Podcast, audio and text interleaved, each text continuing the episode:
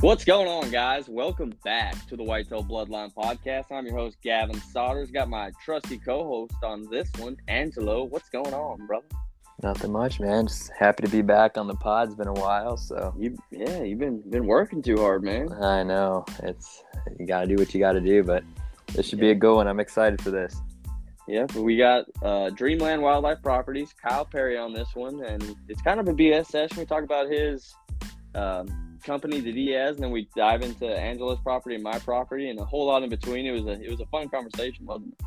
Oh yeah, great guy, super knowledgeable. You could just tell he's sort of all invested into his company and just invested into the environment in general. So it was uh, good talking with this guy.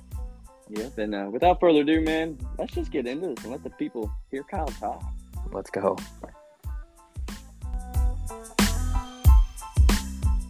Kyle, for people who don't know who you are, let's just do a little background, who you are, what you're doing, and uh, after that, maybe what led you from your passion, because I assume you have a passion for hunting in the outdoors to be doing what you're doing, and then uh, how that led you to Dreamland Wildlife Properties.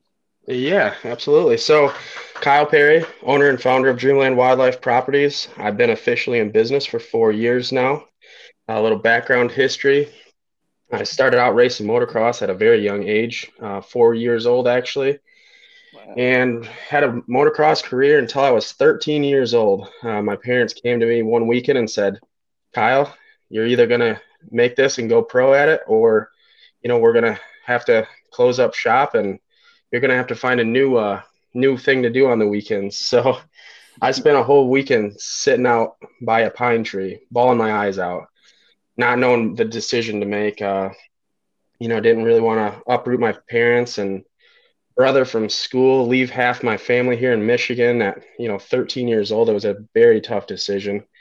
Still today, probably one of the hardest ones I've made. Um, but yeah, I spent spent the whole weekend there by the pine tree and came to the conclusion that I could not bring myself to uproot my family and move down south to Florida or Texas and and race full time. So closed up shop and the motocross track got bulldozed that next weekend. And that's that's where the journey began with the passion of the outdoors. Um, Wow, that's crazy. Four Wow. years old, that's young. I had some cousins that were big into motocross out in Utah. oh, really? So, so you, They weren't started they weren't like then, crazy man. good. They were decent. They were like way better than I was on a, a bike. I can tell you that. You know. That's this is awesome. Very nice to uh, get on and talk with you guys. It's exciting to uh, you know get on the podcast and kind of hear what you guys do as well. Um, Yeah. You know, follow Oh, each other yeah. on social media. But yeah, so I guess you know at a young age I was in the blind with my dad. I can remember waking up from naps and asking him, "Hey, Dad, did you see anything?" You know, just the excitement of of being in the outdoors, sharing that passion with my dad was truly what got me started in this business. Yep, that's awesome. So you uh from 13 years old, were you hunting before that? Were you already, or did you start gaining that passion after you're like, yeah, motocross is it's not the path. It was, yeah, it was really after motocross because motocross spent, you know, all my evenings and every single weekend, even through this the, the winter, we'd go down to Florida every other weekend or Florida, Georgia, somewhere south where it was good weather and and and race every weekend. You know, just you had to keep on, uh, you know, the get getting on the bike and just being in the in the race. You couldn't. It's not a sport that you can start and stop and be good at it. Yeah, for sure. This is full. It's full go. Yes, a hundred percent. And you're from Michigan, right? Yes, southern, south central Michigan, right near Michigan International Speedway. Okay, yeah. Michigan, that's one of the best heritage states for hunting, man. It goes back a long time over there. Very long. I think there's a there's some statistic that we're like one of the third largest armies when with all the outdoorsmen that go out hunting on opening day. Yeah, yeah. I'm not One sure if I got the number right, but it's close to that. One of these days, I'm gonna make it out to Michigan. Every, every time I tell them, like, "Why are you gonna go to Michigan?" I was like, "I just want to experience it. I want to hunt every state for whitetails. That's my goal." You know. Yes. Yeah, I would Michigan's great. Michigan really offers two different styles of hunting. You know, up north, you're in the big woods, there's vast, open, big hardwoods. Down south, you get a lot of mix of, you know, good ag fields, rolling hills from the glaciers, and a good mix of, of hardwoods within all of that as well. Okay. Yeah. So let's kind of get into the dream the Dreamland Wildlife Properties. I know your your slogan, I guess that's what you call it, is uh, we bring the habitat for wildlife to you. So, like, what does that mean for you, Kyle? We bring the habitat for wildlife to you means, you know, we want to do everything on your property that that meets your goals and expectations for it with encompassing wildlife. We, we really want to you know site specific look at what wildlife can can be held and maintained in that ecosystem that you that you is your own piece of heaven. So um, taking into consideration of ecosystem management and really looking at the different wildlife species that can thrive in those different environments. And and we truly you, oh sorry you're good. Oh, we truly believe that, you know, if you can build the habitat, the wildlife will then come and thrive. You know, kind kind of came from the field of dreams a lot of people told me that I was dreaming when I wanted to wanted to own my own business. So it was that that same kind of tagline: "If we build it, they will come." Well, we bring the Habitat for Wildlife to you. Yep, and that sounds a lot like Angelo. That's I know awesome. you can talk about this because this is kind of what Angelo's doing. Angelo, if you want to kind of talk oh, about God. your property, that Kyle, that's kind of what yeah. I was thinking we could do on this property. We're going to talk about what you do, and then maybe talk about mine and Angelo's properties a little bit and see if we're doing something right and then uh, what we could do to make the properties even better. Absolutely. I look forward to, to hearing about these properties. Yeah. So everything that you were saying with sort of having that diversity and bringing sort of those native plants and forbs back to the ecosystem that you have, that's it was it was giving me goosebumps because I'm like, yes, this man, this man's talking talking what I like to hear. So, you know, yes, for I, me, Go for it. Oh, I was going to say I, I love ecosystem management and really, really putting together a good habitat for wildlife with utilizing native natural resources. That's awesome. So before we get into that, like, what's your more popular clientele? Like, are they smaller parcels, or are they sort of closer to like hundred acre parcels? What do you sort of work? That's a most? That's a very frequently asked question, to be quite honest. Um, I've worked anywhere from two and a half acres, you know, uh, on a property that's suburb city, all the way up to my largest property that I currently manage is 1,700 acres. Wow. That's some wow. diversity right there. That's crazy. Yes. That's awesome. So, what's yeah. your what's your favorite type of parcel? Like, which which one do you prefer to work with? Every single parcel is is my favorite you know when you can show up because each different parcel and each different landowner has their own goal and dream for that specific land. So each mm-hmm. one of those are are you know very special to me that you know I, I want their dream to come true with the property that they purchased and the vision that they had for it when they walked that property for the first time. I love that's that awesome. and that's awesome. That's that's going through your page and i was going through your website and stuff uh yeah, that's just what I love about you, man. Just that you're you're willing to work with these two acre properties, which I would assume a lot of companies probably won't because they'd say it's not worth their time and everything. But like yeah. you said, some people might only have two acres and this is their dream property they've been saving up for who knows 10 years and they're just trying to make that their slice of heaven so i love that you're willing to do that and you're willing to help these 1700 yeah. acres that are obviously a lot more manageable you know yes yeah there's a lot more to manage on 1700 acres and you know, it's it's all breaking it all down into a, a plan, and and you know, you can't bite off the whole elephant at once. You on the, that big of a piece of property, you got to kind of break it down into yearly incremental goals for that piece of property, matched out with phases, and also defining the budget that the landowner has. You can't can't just go all in without the, the landowner being you know all on board with it whether it's his budget um, his goals for the land and you know what his ultimate plan is with it going forward in the future yeah. And yeah. with the different properties and with the different landowner owners, I would assume every plan you make is completely different, right? Yes. There are core, you know, things that I stick with with the ecosystem, mm-hmm. but each property has its own specific plan that that matches that landowner's goals and desires and and ultimately reaching their dreamland. But everything is every, all, every property plan is totally different. It has kind of the same core values with it and mm-hmm. in kind of different areas, but each property lays out totally different, whether it's your entry exit points, stand locations, bedding areas, CRP, uh, native grasses and forbs, food plots, or all the way to timber stand improvement. Yep. And yeah, I've I've came to notice that too because I have a 27 acre uh, family property that we have going on 10 years. And I used to be able to hunt neighbors on both sides. And it's pretty crazy because it's not that far apart. They're almost all split up in about 30 acre chunks.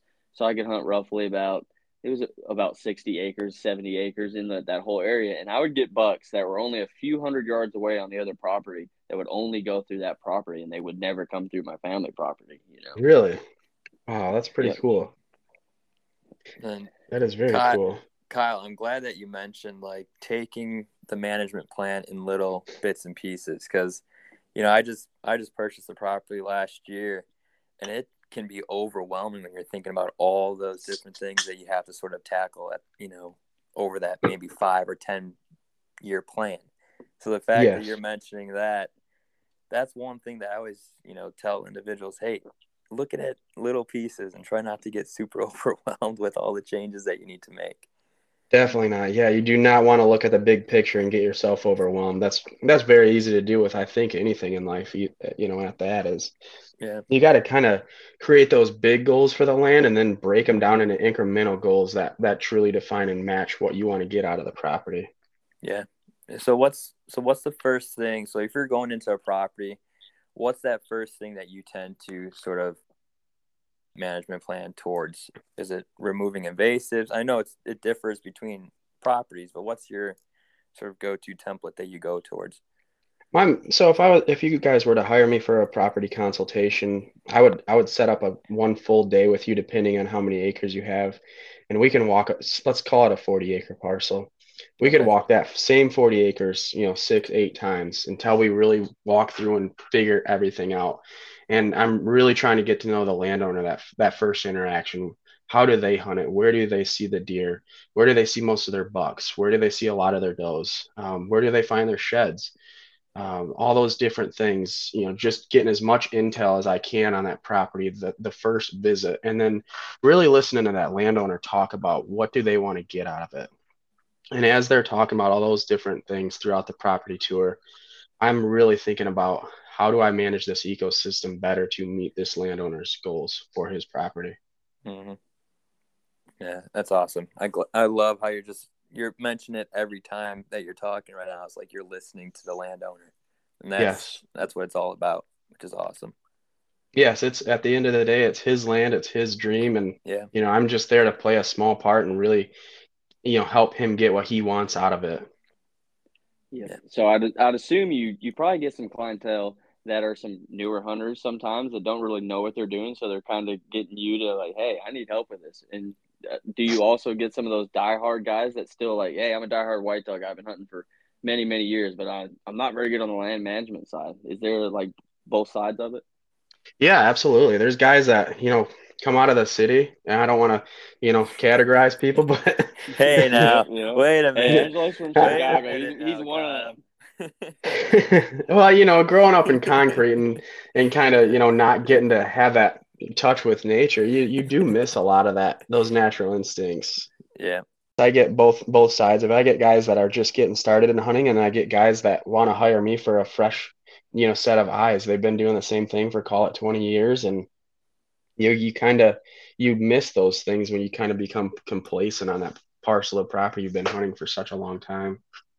Yep, I'm I'm uh the epitome of that because I've been hunting this property ten years. I know the property extremely well, but this year, uh, making a new goal, I was gonna do a bunch of door knocking in Indiana and go chase a, a giant Indiana buck, but I'm gonna stick on my 27 acre property and try to kill a buck on that because it's not gonna be in our family a whole lot longer. My parents are gonna end up selling it, so I'm gonna try to do that, and I think that'd be a cool segue. We kind of start with Angelo's, talk about his property and uh, his plans, and see just like uh what what you could help and what you're thinking, and then we'll go into my property because Angelo, you're on what year two with your property? yeah. This is my uh, second year. Yep. Yeah. So we'll talk year. about here, and I'm on year, year ten, so I've been doing a lot of stuff, but I don't have that like actual straight scientific knowledge like you guys do. And Angelo's got a cousin that's real into it too, so he's got a lot of knowledge behind that too. So yeah, Angelo, if you want to start talking about Sure. yours, and uh, let's just see where it takes us. Yeah, so I'm in Illinois, so I'm in Northwest Illinois. It's pretty hilly country out by me. I have 45 acres. Uh, 20, it's about 25 of it is ag field, and then about 20 is timber. So, um, my big thing going into it is I'm not going to make changes until I you know, hunt it for a year. You know, Yes. I wanted I wanted to see, you know, like what you were saying, where are those deer traveling, where are those deer bedding, and then I was going to make those changes. Um, so the big thing for me is we have a ton of invasives in our area. So uh, honeysuckle Oh yeah, Everywhere. honeysuckle. everywhere, and uh, I knew already that I had to take out a lot of honeysuckle to get that sun onto the the understory. So that was what I started out with was just taking out pockets of honeysuckle, multifloral rose, and just getting all that out of the way and putting some herbicide down and making sure that's all killed off. And Yeah. then- What what specific process did you use to, uh, you know, start eradicating that honeysuckle? Yeah, so I was just using chainsaw going through, and then we are putting 2,4-D on. We first started out with Tordon. Um, Tordon's super super strong, and we are just doing the 2,4-D with uh, blue dye and just basically putting it on the stump. The younger stand of trees, I think they came through and did a select cut and took a lot of black walnut out. Um, so a lot of the trees that are in there are younger black walnut, younger oaks. Seems like my more mature oaks are starting to die off, which is a shame. Um, Yeah. So I'm I'm gonna be going in. So I already planted 300 saplings last year, white pine, Norway spruce, um, American hazelnut, elderberry. What else did I plant? American plum. So this year I'm going to be putting in more hardwoods and um, more of like your shrubs, like um, dozier dogwood, more hazelnut, red and white oak. Um, so that's going to be my plan for the spring in terms of spring planting. But after removing those invasives, the big thing was sort of trying to get the ag out and sort of slowly ease my way into CRP and forestry just because I want to knock down the taxes. And then personally, I've been seeing a lot of erosion on my place. And um, to put some good forbs and good grasses in there, I think it's going to be a big thing to control that erosion and just the overall wildlife as well. Yeah, no, I can see the creek kind of running through the middle part of the property. It looks like a, a kind of a big hill there on the that that same or would be to the east side of it. It looks like. Is there hills up in there in that timber? Mhm. Yes, that's going to Excellent. be that's going to be all. So half of it, I have a trail going right down the middle of it. Half of it's going to be I just planted a bunch of pollinator blends that we gathered off of our family property. Uh, so I put a bunch of natives into there, and then the other side, I'm going to make about a five eight, five half acre food plot come fall. Okay. Um, but I have a bunch of black walnuts coming in there already. So I'll let those mature as well.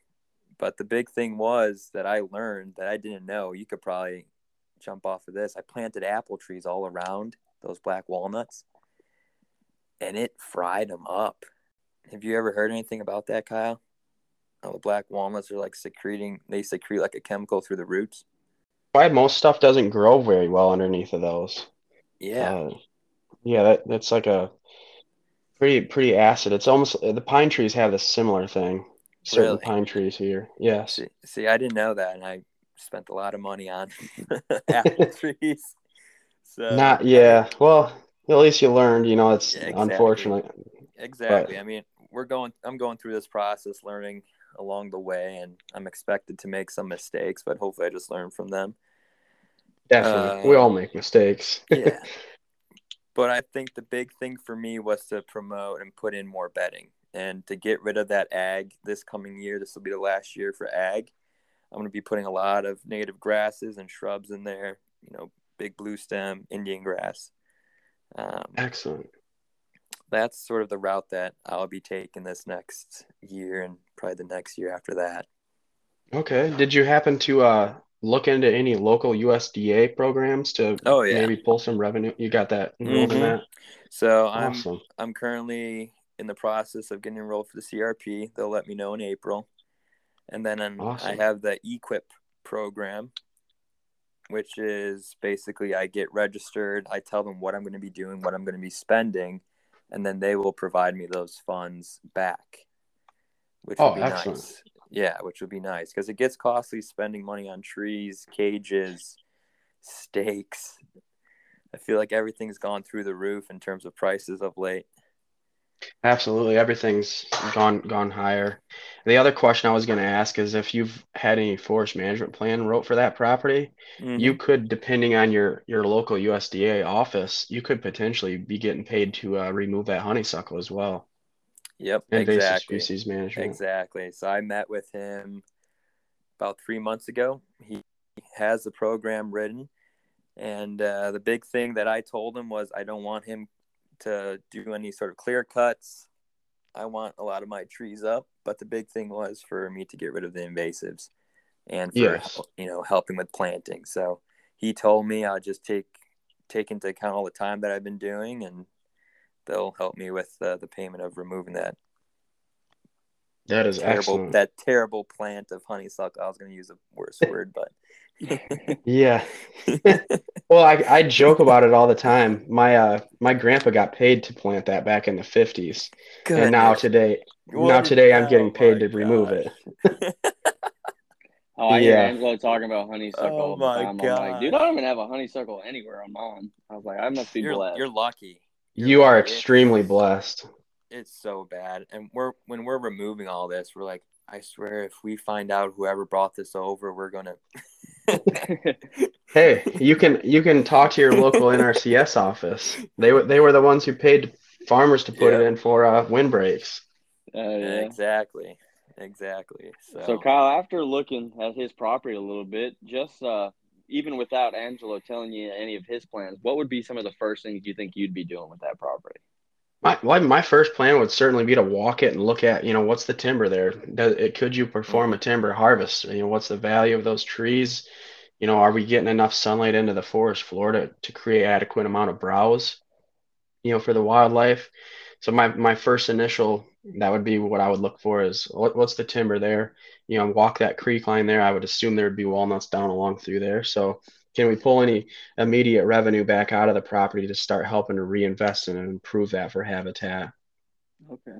And Yeah. just for how my mind works, there's quite a bit of road frontage on there, so that would honestly be probably my one of my first thoughts, especially going into the summer. That first year, I would be screening the road like crazy. That's just my mindset. Absolutely.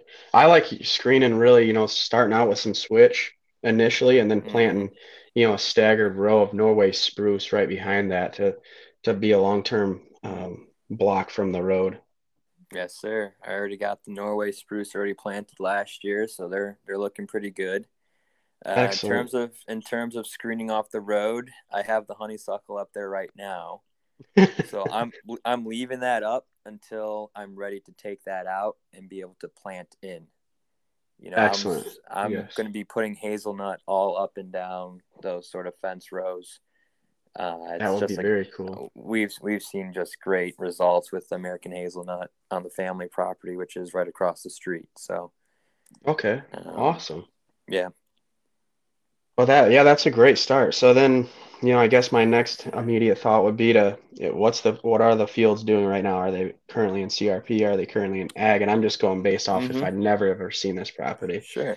Uh, look at that from a from a habitat diversity perspective. Is there areas that we should leave, you know, crops? Is there areas that we should add in grasses? You know, look at the terrain.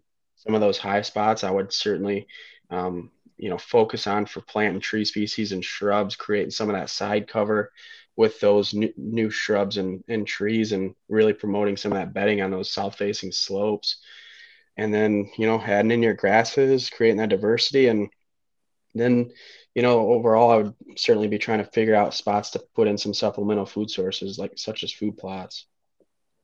That's it. that's exactly it. I mean, I've everything you've been saying. That's sort of I'm checking off, checking off, checking off. I mean, the big thing that we've done, we love prescribed burns, so we like doing our woodland burns, uh, just to get all that, you know, all the leaves burnt off and get some good regrowth. Absolutely. I think you're a big fan of woodland burns. If I'm a big, uh, I'm a Okay. huge fan of burns all across the property, whether it's from the prairie to the woods. You know, if you can get a burn going through there safely, I certainly promote the prescribed burns. My, hands down, my favorite tool for managing for for natural resources and wildlife is prescribed fire. why is That's that? a good Just- little. Yeah, I was gonna there you say go. why. Yeah, talk yes. to talk to listeners here. yeah, prescribed fire, if you can do it safely and effectively, it's, it's going to be your best management practice for, for overall for most bang for your buck, and then also for the wildlife. Yeah, yeah. Okay, I'm the complete opposite of Angelo. That's why I want to do this podcast with Angelo because Angelo is like the scientific. He does everything like how you should. Me, everything I do is uh, all my experiences since I was 11 years old. I'm be 29 this year, so I think of everything I've ever been through in the whitetail woods, and I try to correlate that into my property. And it's a lot different than a lot of people's mindsets. So that's kind of what I wanted to do this because Angelo's he's on more of your mindset, and I kind of got that mindset of the the old OG guy who's had yeah. that property for 20 years. Yeah, just trying all sorts of different crazy things. And well, yeah. if it works, it's great. If it doesn't, well, I'm going to try something new next year. That is me in a nutshell. That's awesome. Both sides of the spectrum, then. I can yeah. kind of meet in the middle. There you go. Gavin, did you want to talk about yours or? Yeah, we can talk about mine. Uh, yeah, I'm going on year 10 we got this property when I was a junior in high school. So uh, I was pretty young, been ate up with whitetail hunt my entire life. So once we finally had this is the first private ground that we've owned that I've hunted. The rest have been permission properties or we are part of a hunting club.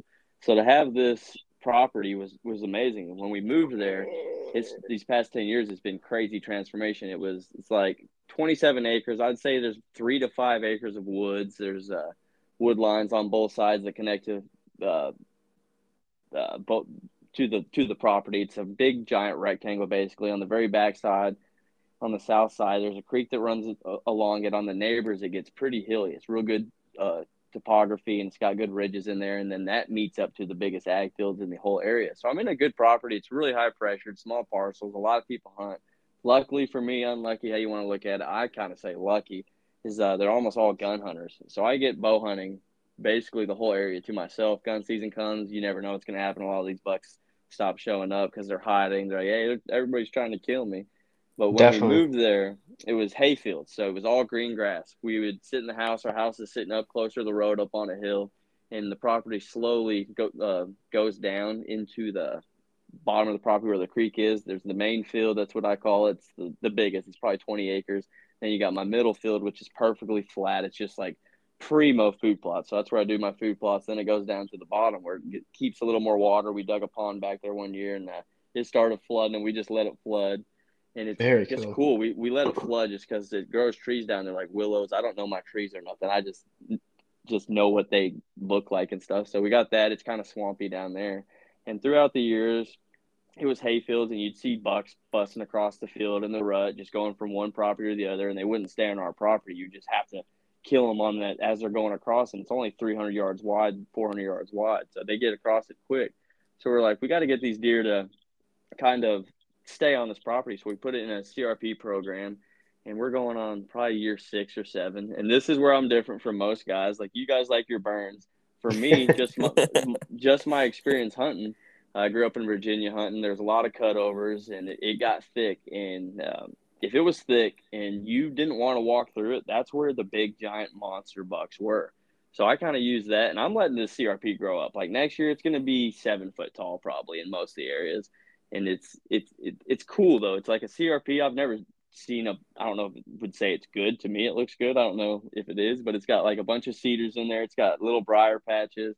American persimmons grow everywhere throughout it. I probably got four or five dozen at least persimmons that are uh, between five and seven years old, and then we got probably about a dozen mature ones on the property too. So, yeah, we're just just a little different. And uh, this year, I decided I want to make a couple more bedding areas. So uh, we don't got much woods. We got woods on the both sides, and then little tree lines where it cuts the fields in half. But I'm doing like a basically a quarter acre hinge cuts, and um, just to make these little pockets of a bedding area where I know these deer go through. I know they will bed right there in that area just for hunting for years, but uh, yeah, I'm I'm a lot different, man. I just I don't want to burn it. I just like that thicket, and most people think it's really stupid. Like Angelo gives me crap for it, I'm sure, but that's just no, no. And the deer it's... love it, man. I just that's just why I keep it. I've just just I, I do everything off experience. I don't really look at a lot of scientific stuff or what other people are doing. I just do everything like you said. I try it. If it doesn't work, well, it didn't work. You know. Yeah.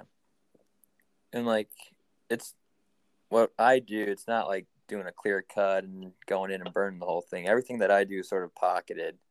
Okay. Know? So um, because I love the cover too. I mean, on the family property, jumping off of what Gavin's saying, I've noticed where we've done those clear cuts and removing all those invasives compared to the side that I hunt. I told them not to touch it. I am killing deer every year on that side because that's where they're all hanging out. So, that's where the cover is. Exactly. Yeah. It's just one having, thing I was having that mixture and that diversity. That's going back to diversity.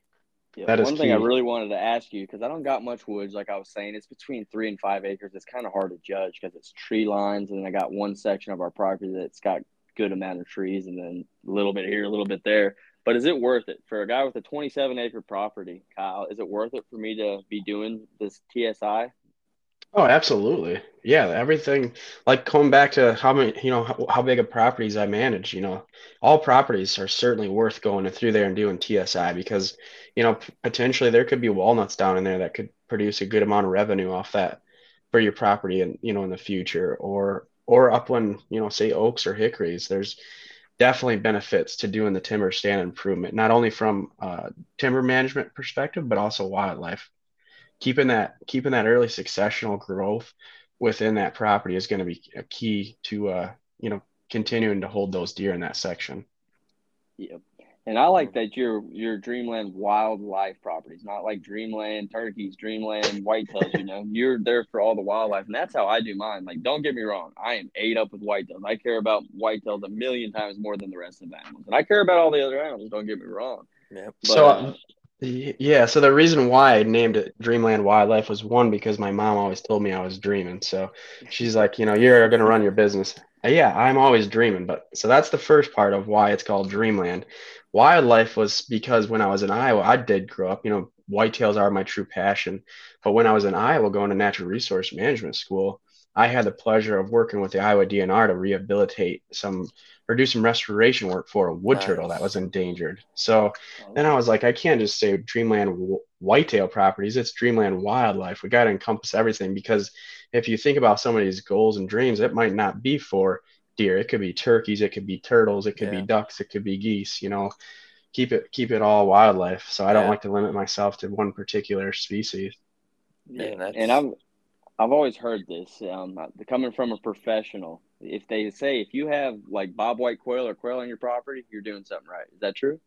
Hundred percent. Yeah, that's that goes back to that early succession. You know, having a good diverse habitat and fence rows are, are key and and definitely bobwhite quails and you know we got good grouse habitat in the north part of the state that certainly tells you that you're you're managing properly up there as well and that north part of michigan i'm referencing yeah, the, the, grouse here in here in southern Indiana, the bob white quail are rare. Like I've walked a lot of public, I've walked a lot of friends' properties. You don't jump a bump, but every year on our this little twenty seven acre property, we jump them up. But we do kind of weird things. Like I just got the idea for that because I like the wildlife too. So we got like little squares of fence that are in like a let's say eight by eight square, and we put that right in the middle of the CRP, and then that grows your briars, and that's just beautiful bird and rabbit habitat. And yeah. I just do that just just because I figured it would work, you know. So yeah, you tried something out of the box and it paid off. Jumping off of that, I mean, removing all that honeysuckle, I needed somewhere to put it. So I was bringing wood pallets out, putting the pallets on the ground, and then putting the you know cut down honeysuckle over the top of it. And the amount of rabbit tracks and rabbit poop all underneath those piles, yes, through the roof.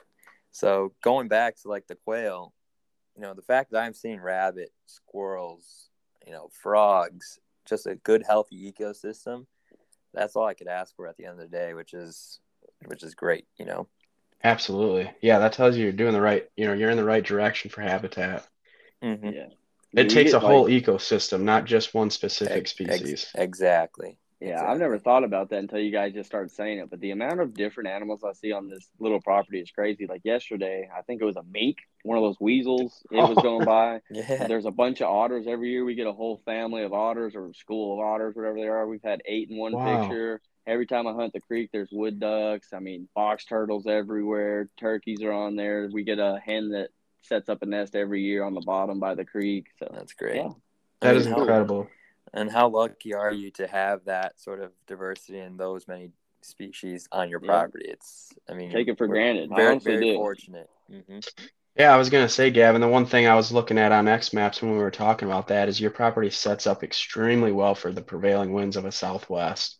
Oh So your yeah. your access is certainly, you know, great there. That that sets up yeah. very nice. And I mean, probably nine out of ten times you're hunting that property, even if the wind says it's different, it's blowing straight north. It's weird. Really? Wow. So Kyle, what were what do you think about my access point? I'm curious to see what you think for my property. Oh, you got great access for your property. Yeah, so you let me go back to that onX Maps here. Got to get out to Indi out of Indiana back to Illinois. So, Yeah, sorry. that's the that's the one thing. It's kind of hard about my property. question, yeah. The the winds do help, but we have to access from one side of the property. We have to access from the north. That's the only way because we're landlocked every other way from private ground. That makes total sense. Mhm. Yeah. So I walk right through the middle of the property I'm on. It's just the best spot because they stay on the edges more. It's weird. Everybody like that's why they're all different. Like I have a main trail that we drive down, and I walk right through that. But it's CRP, so they can't see me from where they're bedding, Yes. and I know where they're bedding, and they know we walk. If we walk down, we walk on that trail, so they know that too, though. Yeah, so the access for your property would be, you know, certainly from the north there, but potentially doing some screening along the east border, then back to the north to try to get into that timber. Is there access off that road? Yeah, Oh. I don't. I, I don't have a. I don't have a driveway. I do have like a strip, sort of like an access road that I could walk in. So that's the thing with the beans and with everything getting cut. If I was coming in in the afternoon, I'm walking through an empty field, and they're Yes. most likely field. So it's just being selective on where I'm going in terms of my stand locations. Absolutely. And when when they quit, you know, that that goes out of agriculture, you're gonna have a clean slate to really create that access for you on those different Ex- points of the eh, property. That's what I'm excited about. Putting all that switch on that outside, putting up all those spruce evergreens. And if I could, I mean, Gavin's hammered that home to me. He's like, oh, you need screen. I'm like, yeah, I know. Yes. Yeah, that's Screening been the is- best is thing I think certainly I've key. ever done. I've, since I've been doing screen the past three, this be going on four years. It's changed my property tremendously. Absolutely. Yeah. And- That's and that's the key is keeping the pressure low on the property. And Yep. exact that's exactly it. I mean, me doing all that work out there, I have to be out there. You know, this was the first year of me having cell cams. It was a game changer because I didn't have to go out there and pull cards. Yes. Um, yeah. Just but- anything that you can do to re- reduce that pressure on the property is certainly going to help, you know, with your success of harvesting a mature whitetail.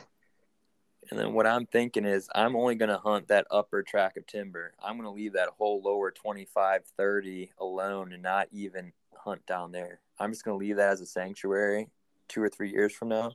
Leave it all bedding, all feeding, and not even go down there. That will be phenomenal. That will that will definitely help help keep that, you know, like going back to that pressure thing, keep the pressure low and give Mhm. them a safe spot with with adequate cover, fu- food, water, and cover, and you'll be able to hold and maintain a, you know, mature deer at that point. That's awesome, man. You're getting me excited. Uh, you want to know the the biggest challenge I have with my property? Yes.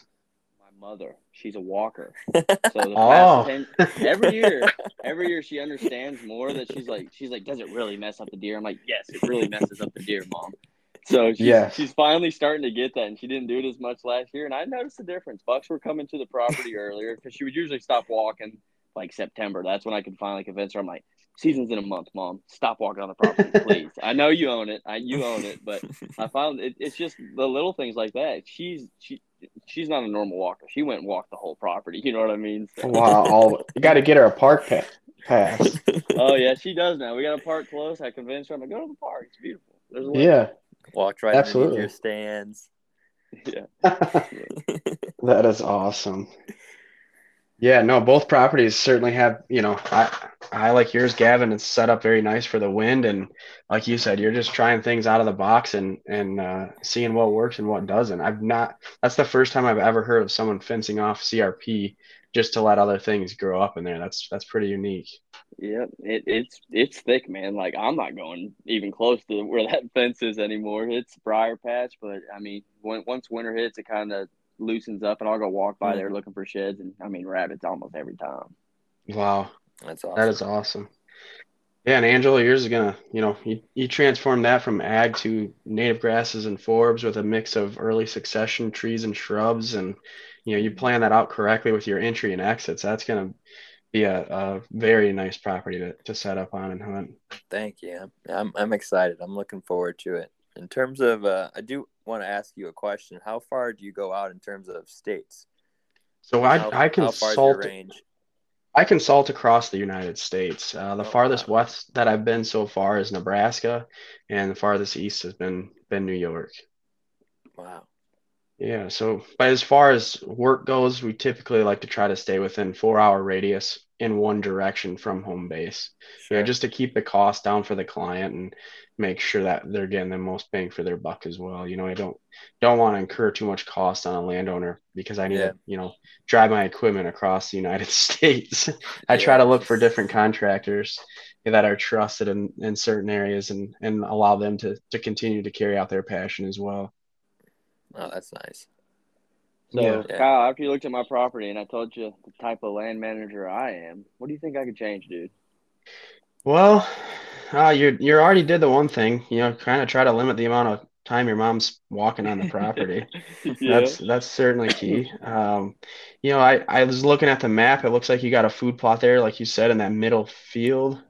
Yep. I there. usually eh, that picture doesn't do it justice. I do it different every year. Like I try different designs and everything. I've done that whole left side into a big food plot. I've done it into corn. This year I'm gonna I think I'm doing a bunch of rectangle food plots. Like I'm gonna do on each side of the I don't know if you can see the road on there, but on each side of that path I'm gonna probably do four different food plots of different blends that that'll help the deer just because obviously deer like this at this certain time in October and November and then late season they're gonna eat your turnips and uh, stuff like that. So Definitely. Yeah, no, I like the idea of mix turning it, you know, transforming it every year and, you know, kind of seeing what works, what doesn't, and, you know, ultimately getting to what, you know, the, the end goal with the property is and mixing it up. But I would say, you know, by putting your food more to the, call it the south of the property and, or, or sorry, put more of the bedding to the south of your property so you, you can have those deer coming out towards you to the north.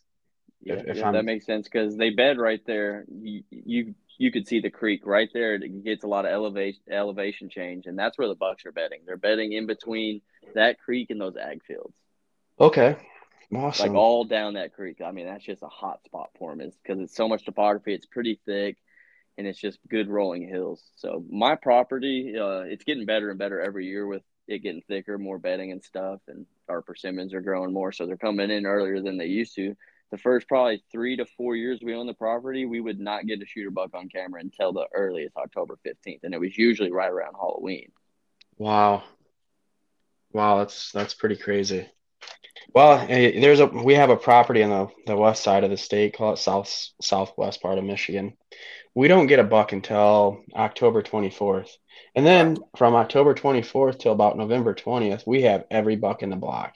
Yep, We, it's that's how you know the the bucks just come in there for the does and uh, it's we've done everything you know trying to harvest 20 30 does a year off that property and we still it's just it's a host to the uh to the does but as you know when there's when does go in heat the bucks come running so Mhm. Yeah, it's kind like of something property. we've gotten used to I always Yeah. call it a, a, a doe factory because every Doe year we get like for 27 years or 27 years, 27 acres, we get three different fawn groups every year. At Wow. least. It's pretty crazy. Yeah that's very good Which a lot of people, like you're saying, you want to take them out, and I shoot the nanny does, which a lot of people say that's bad. And I got this theory, and it's just one of those things like I'm testing. I don't know if you've ever heard this, but they say if you shoot that big mature nanny doe, and usually these does I'm shooting are every bit of four plus. I bet I got a couple 10 year old does walking on the property, and they're, they're just huge. But I'll take them out. And this year, my nephew shot his first doe solo, and uh, it was a big nanny doe, and it had two fawns with him. And they say, uh, for the bucks, usually I don't know about the does as much, but if it was a that that fawn that year and you shot the the mom, you could say people don't like that wording. It's just is what it is, and th- they Yeah. stay on that property. And I've been trying this theory for about three years, and I'm pretty darn certain it's true. So I don't know. We're gonna see once they get more mature, but it's pretty Mhm. crazy. I would agree. Certainly at that young age, those bucks are going to stay there, and that that could, you know, you have the right habitat for it. There, there you could you know entice them to continue to stay there. I would say that's no, certainly true from that perspective. Yeah, no point in them leaving. I mean, yeah, if they if you have everything that that they need, why why should they leave? Exactly. And it's high pressured, but like I was saying, they just the people in my area, I could just tell from like how their blinds are set up and stuff from the road. They really aren't the just like most in depth thinker. They go out there with a gun usually, so that's a, a good benefit for me. Like a lot of the good bucks will die by a rifle, but still a lot make it through. Like I got one buck, old man Jenkins. He I think he's eight this year. Pretty sure wow. he's eight. And he's teeny. He's like he he's not gonna break a hundred, but the body on him, like uh, I'm gonna hope I hope I kill him. I, that's that's my thing. I love there's nothing I love more than my 27 acre family property and killing a buck on it. Like everybody's like, why don't you go search for a big buck? Like that does not mean like the antlers truly don't mean that to me. Like the story and the journey and doing it on my own property. chase. Yeah. hundred percent. The habitat work that the time and the investment yeah. and, and memories that are made, you know, doing the habitat work and then just going and sitting in that tree on your own piece of property, your own mm-hmm. slice of heaven and, and truly enjoying that hunt. Yep, there's nothing better. That's that's when you start to get emotional because then you start to think about all the work you put into it, and that's when the tears start running down my eyes. Absolutely. After, after killing the deer, man, there's there's nothing nothing more rewarding. Yeah, hundred percent. Uh, we uh today actually we just launched uh, thermal drone services. We're now offering herd analysis with yeah, a thermal drone. Took the question took the question right that. out of my mouth. Attaboy. Go for it. Yeah, I'm interested, uh, I'm interested to hear about this. I was we are super excited to launch it today. We did a couple different test plots. Uh, one in particular was a square mile. Um, you know, an average deer population with with good, uh, you know, uh, call it natural resources mixed with ag and CRP. We had 203 deer in a square mile.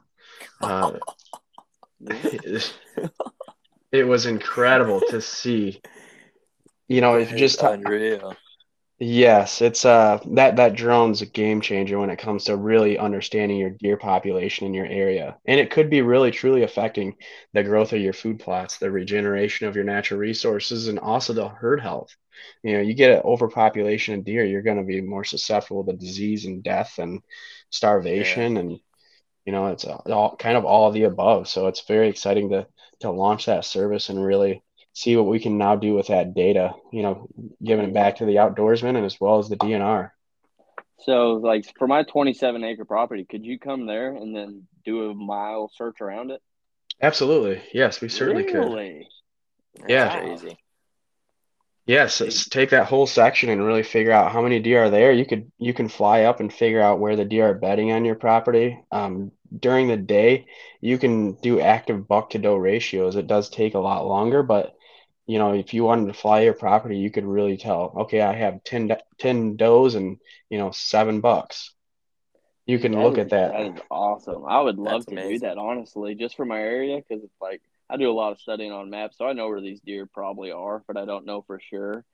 And yeah, one thing that's also I didn't bring up that's cool about my family property, and even though there's four houses that basically touch our property, that that many houses around there's actually a sanctuary of what I say. I've never been on it, but just looking from the maps and seeing it from afar, it's probably the best property in the entire area. And it's smack dab in the middle of a bunch of them. And he's a sanctuary. He's like an animal lover and doesn't let nobody hunt it. So that's one thing I got going. Wow. Yeah. Heck yeah. That's that's awesome.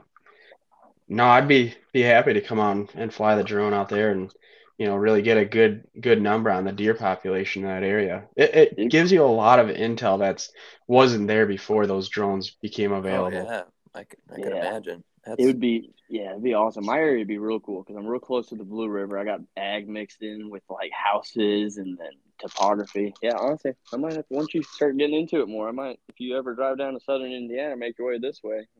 Absolutely. By, Heck yeah, absolutely. Get the drone out and do an active herd herd analysis there. Yep, I've seen those videos. It's pretty crazy what these new drones can do. Oh yeah, it's it, it's shocking. I mean, 400 feet up in the air, and you're able to zoom in and see a buck clearly. Yep, it's crazy. That's unreal. Yeah, uh, Kyle, I got a question for you, and I yes, it always comes up whenever we're doing our meetings of you know we get the neighbors coming together and they always ask the question, how are you guys preventing the deer hitting your pines or hitting your trees that you just planted? what are some of the ways that you go about preventing those deer from hammering your newly planted trees? Really, the most effective way that I've found to protect your your new trees is is unfortunately fencing each individual tree. Unless you're in an area like called an apple orchard and you have you know 10 trees in a square, then I'd probably fence the whole thing and not you know fence each tree individually. But that is one of the ways. The other thing, if you're planting small enough trees, is a bud cap. As long as you protect that top bud, yeah. you, you can you can prevent that tree from dying. You know, as long as there's not you know a crazy amount of rubs on it. Norway spruce are probably your best trees to plant. Um, with you know they're going to have the highest survival rate if you don't fence them off. But I would highly recommend yeah. putting bud cap on the top of that tree. That's crazy that you because I planted about 100 white pine. I planted 25 Norway spruce. All 25 of those Norway spruce are fine.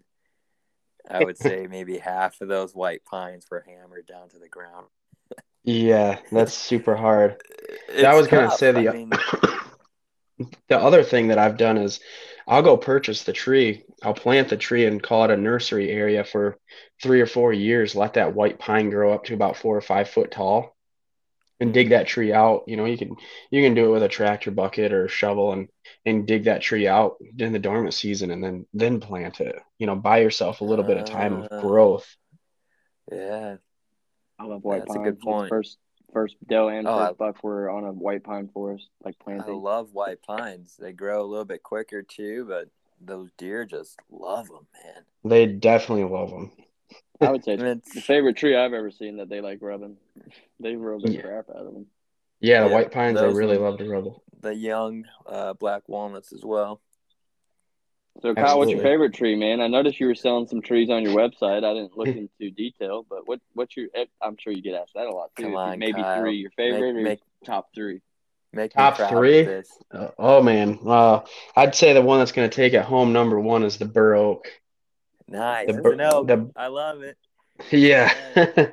the bur oak is hands down my favorite tree. Uh, it's just it's such a unique tree the limbs on it and the growth and then also it goes right back to wildlife that is one of the most sought after um, acorn is the bur oak or whitetails so uh, top three um, you know strong second is red oak okay red oak you know i could say i could say white oak but bur oak's in the white oak family so i'm not yes. gonna not a, not gonna give it the number two trophy, but uh, red oak, and then I would say my third probably is gonna be an apple tree. Okay, okay. I like it. Those are good picks, man. Angelo loves his oak I'm trees. happy. I love my oak trees. You uh, can't you can't beat a good oak oak stand. There's, there's nothing like it, especially the bur oak. I think we planted. It might be wrong, but we planted quite a few saplings of bur oak, uh, red oak, uh, Chinkapin. Chinkapin, yep. Yeah. I'm trying to think what else. And we put in some white oaks as well, but man, there's nothing like oaks, man. No. I love it. Yeah, those are they're incredible I'm trees. Sure, I'm pretty sure Gavin might have hinge cut a couple on his property, but I ain't gonna say. Oh anything. yeah, Dude, we got so many oaks in southern Indiana. I'll cut them down. He, he's going deer bedding. I'm like, no, what are you doing?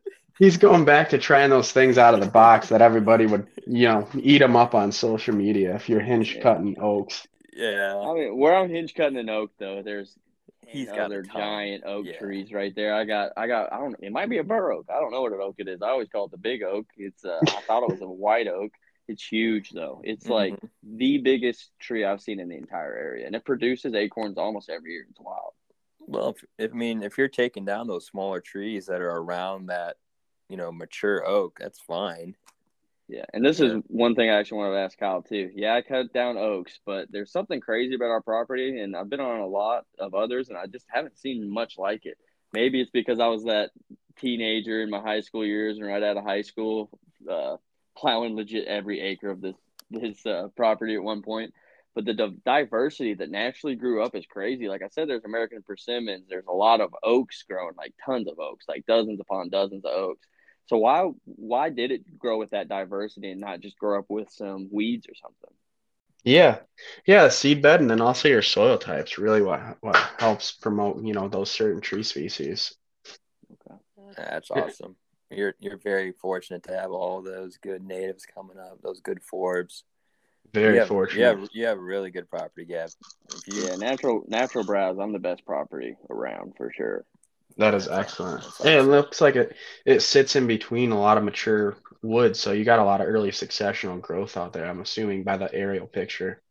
Yep, yep. And like a buck, you guys know, I've talked to a neighbor or two, and I had one hitless buck. He got shot a mile, like a little over a mile of the crow flies.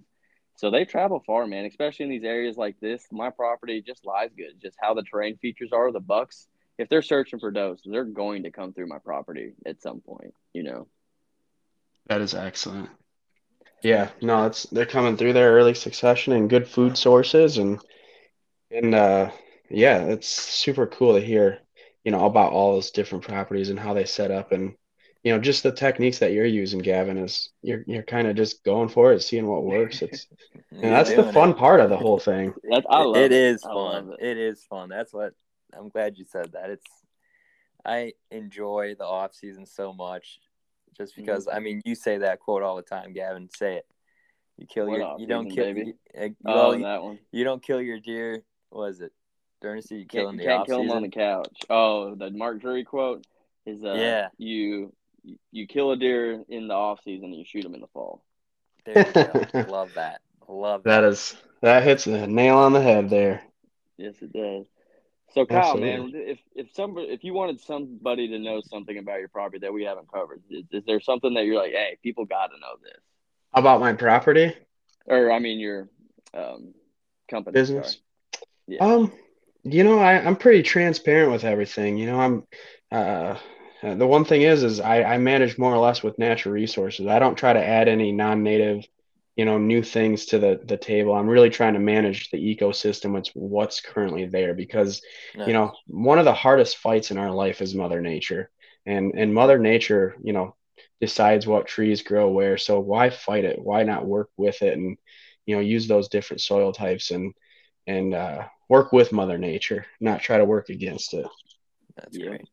I they had that like I can't remember what it was called. It's like your different sections of the country, what trees grow there and stuff. After these persimmons started growing, I'm like, why are mm-hmm. these here? So I looked it up, and it's pretty pretty crazy. Your different parts of the country, how they just like naturally grow stuff. Like luckily, right where I'm at here in southern Indiana, we're in a, a good spot for a lot of just things that grow naturally.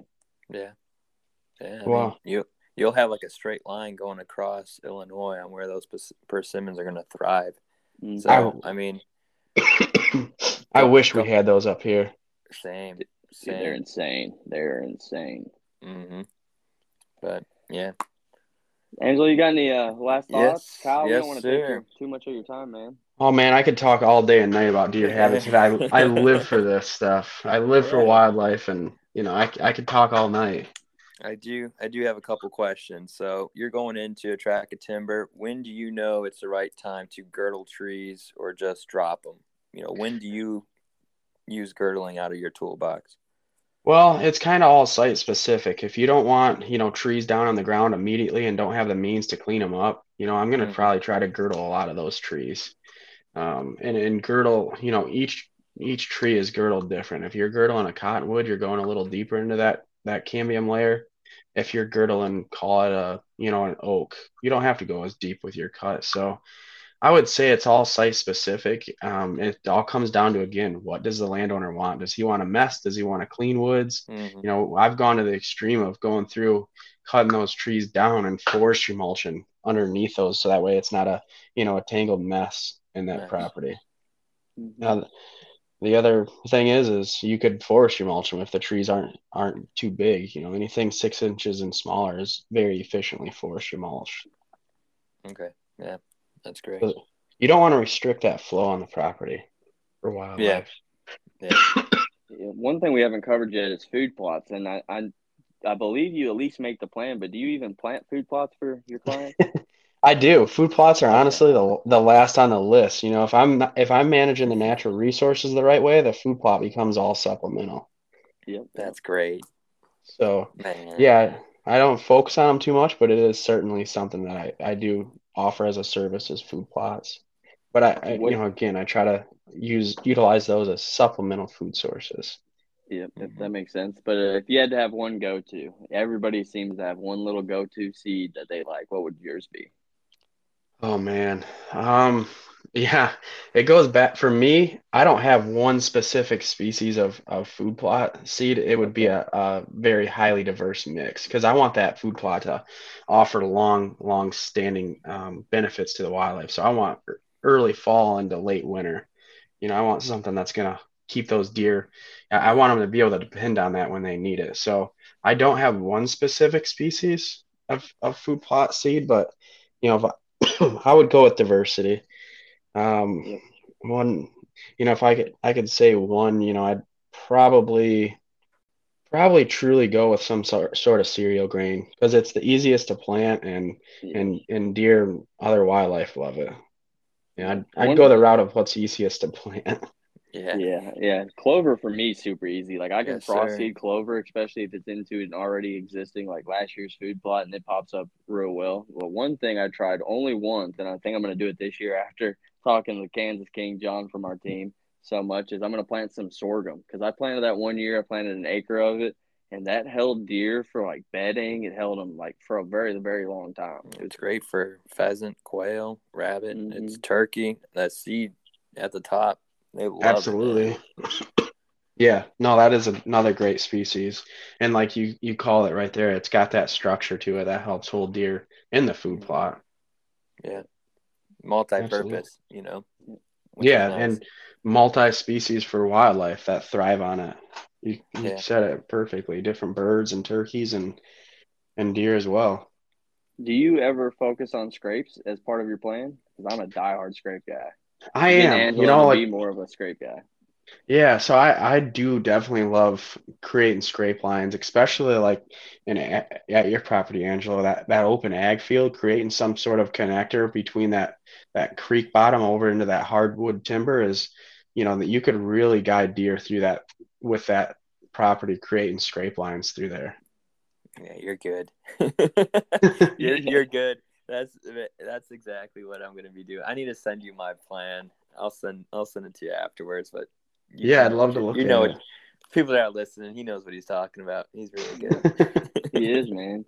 I just I followed you for a long time, Kyle, and I just love your page. You're you're a little little different from uh, a lot of the other people, just the way you go about things, and you got a good following, man. So you're doing something right.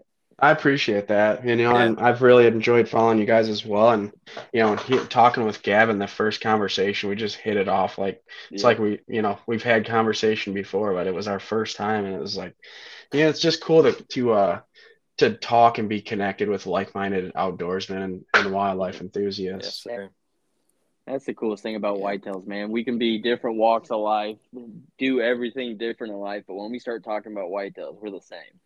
exactly. we I, could talk. I, we could talk for days too. Oh my gosh, the conversation never ends. It's it's it's incredible. Just the passion, like you said, with different different guys. You know, we have orthopedic surgeons from California and lawyers and bankers in New York, and we all do something different. But at the end of the day, when you yeah. you sit down with that group of people that are passionate about the same thing in wildlife, it's everything else is is uh gone at the wayside at that point. Yeah, That's it great. does. So uh, you you've grown up. You're you love whitetails, man. It's the whitetail bloodline. I say let's kind of end this with a, a buck story. Do you have a buck story yeah. that comes to mind that you'd like to tell? Oh my gosh. I do. I have a buck story that I actually didn't even end up harvesting. Um, really? I, I was yeah, very respected this deer greatly. It was uh, shot by a neighbor you know, three years prior. It was actually the year I was living in Iowa. I, I moved back and and uh, that next next fall, I, I had a picture of this deer with a super wicked rack in its head. Its neck would move up and down, but the base where its head connects to the neck, it always was pointed down. The deer got shot through the neck by an archery hunter, and it lived. And wow. this deer created such a crazy rack. I nicknamed it Wicked Games from the song Post Malone. yeah. And because this deer was always playing games all summer long, 748, 830, this deer would come right up through the middle of our property and head into our food plot. And I was like, man, this deer is going to be awesome. It's going to be super fun to hunt him. He's, he's patterned, he's old. Um, I believe when, when the deer was, was, you know, confirmed that it was harvested, it was around seven and a half years old Wow. on a 38 acre parcel in Michigan. Is very Wow. unheard of to have a deer of that caliber in that age. But he was Yeah. smart. I mean, he was smart. He was he read the plan and the script with our property and went right up through the center where I do not hunt, keep the pressure low, and he'd follow that that food food um, trail system food plot right up to our main destination area. And I've seen him multiple times, but I told myself I'm never hunting this deer with a gun, and I never did. Uh, I was after him for three years, and I had one close encounter where I thought I was going to get a shot at him, but I didn't feel that it was the most ethical shot. It was 45 yards away in the woods, and I I think I had a clear opening, but I just I, I treated that deer with utmost respect and did not at all want to make a, a unethical shot on him. So I didn't end up harvesting him. The neighbor to the, our west uh, harvested him on, on two and a half acres of um, a subdivision property. Oh my So goodness. it was it was somewhat disappointing, but at the end of the day, you know, it was so cool to have a deer of that caliber and that age living Wow. back there. And a you know, quick story on him. He was a mainframe six point. If that tells you anything about his rack, that scored 170. 170 and some change. Wow. Yeah. Wow. Did you ever get your hands on it after the guy shot it? Oh, absolutely. Yeah. I, I as soon as that deer was harvested and, and mounted, I went over there and looked at it and you know, I just was like, what a what a wicked deer. I mean, just the deer living in, on that size of a parcel. He lived in the swamp. There was an island in our swamp that I made specifically. I did hinge cuts and and things in there to try to get the sunlight and I never go in there and that deer lived in there. I had trail cameras on all the exterior portions of that swamp and the deer would come in and out of there and you he just read the script with the plan that I created for the property but you know it is unfortunately I didn't get to harvest them but I had so many cool encounters with that deer. That's an awesome and, and at that age class it was very unique. So you know but That's awesome. for my story that that's the one I'm sticking to I I didn't harvest him but he was an absolute super fun deer to have on the property Yeah, just from you That's saying he was really smart. I don't know if you guys have noticed this. I, I dove into public land last year, or I dove into it two years ago, but real hard last year. And I went and scouted the night before and saw like 30 deer. And then the next day we went and hunted and didn't see a single deer. It's like they have a sixth sense of when deer season comes in. I don't know if you guys ever seen Yeah. that in your properties. It's kind of Uh, they don't get that big for no reason. They're No. smart. absolutely I mean, Absolutely. They're smart. They're smart deer. That's why I love hunting them, man. It's a chase. It's fun. It's a chess match. It is. It is. And it, you know, you do, you do say they have that sixth sense. I mean, they can come across the field with the wind in your favor and they'll just stop and turn right around. It's like, man, you got to be kidding me. it is nuts. You can be out cutting firewood in the wintertime after post deer season, you know, 20 minutes later, there's there's deer all over the food plot. Like, you know, if you were Mhm. walking out there, yeah, it's just they do have that sense and it goes back to, you know, really keeping low pressure on your property is key. Mm. Yeah. One thing I learned this year, just it's really random, and how I was talking about access. I walk right through the middle of the, the property, and the the bucks they don't typically bed on our property. They're bedding off enough, so I don't spook them. They're starting to bed more. The CRP is getting better, but this happened like four times this year, so I'm definitely going to switch things up a little bit or use it in my advantage. But when I would walk out, the does would come by five or ten minutes later, like they were watching me. And maybe it was a coincidence, but it happened like four times in a row when I was hunting. So, Wow. Definitely got to switch up your access. Then I got stuck in my old ways. I'll be the first to admit it. I've hunted that property and like, oh, I know this property. These deer go through here. But a property changes through the years. Mm. And this year, I was like, just came to the conclusion, like, yeah, they do. And I've been walking the property more and discovered things these past like two weeks that I never even noticed in ten years. Wow. So, Yeah, no, it's definitely properties change, you know, different neighbors change the way they're doing things on their property and it moves deer all over the place. That's exactly what happened with us because the neighbor that used to be in between me and a property I could hunt, he never hunted. He was a hunter, but by the time we moved there, he basically stopped hunting. So that was like a sanctuary right there. But now the next guy comes hunts, and uh, yeah, he hunts the way he hunts. Put it that way. But Kyle, man, I appreciate it. We love talking with you. Like you said, that first time me and you talked uh, about doing this podcast, we talked on the phone. We just clicked, so we're definitely gonna have to do this again. I, I really enjoyed it. And, uh, Absolutely. Yeah, I really and truly enjoyed getting on here and talking talking deer habitat with you guys and wildlife That's awesome. habitat and you know it's just at the end of the day ended another good day with uh, wildlife in mind. Yep. Exactly. it's my favorite thing about doing this podcast because we've been following each other for a while, but you don't really get to know somebody through social media. And just this little hour conversation we've had, I feel like I know you a lot better. So that's why I love it. Yes. Same here. Yeah, I really enjoyed the conversation. You know, hopefully the listeners do as well. A lot of respect for you, dude. I love what Mhm. you're doing. Keep it up. And uh, there's only so much land out there, so we we appreciate what you're doing. Absolutely. I appreciate what you guys are doing as well and you know both putting in great effort on your on your own parcels and and uh yeah, it's just cool. I look forward to hearing the continuation and Angelo certainly looking forward to uh hearing how this ag field gets transformed into Oh, uh, yeah. wildlife paradise. Yeah, we Yeah. might have to do another one and catch up a year from now or something like that and see how all the changes are going on all the properties. Absolutely. Maybe even before that. Hopefully not Oh, before a yeah, year. no, yeah, Yeah, yeah, we'll try to get on Yeah, before that. And I'm actually that.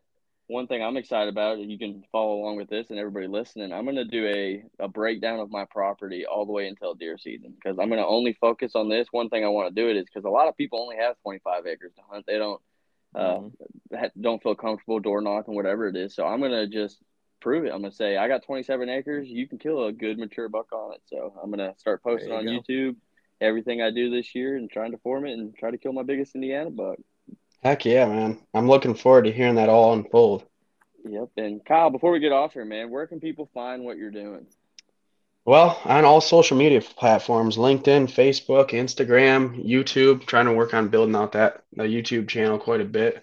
I'm doing some restructuring of that currently, and then uh, you know, Google Dreamland Wildlife Properties and uh, have my uh, website up there that has all the services, my the about section of why I do what I do, and you know, of course, food plot seed, blinds, trail cameras, you name it, we have it on the website, and uh, yeah. I like I like your website. It's a real nice website. Yeah, I'm I'm about to start great. building ours.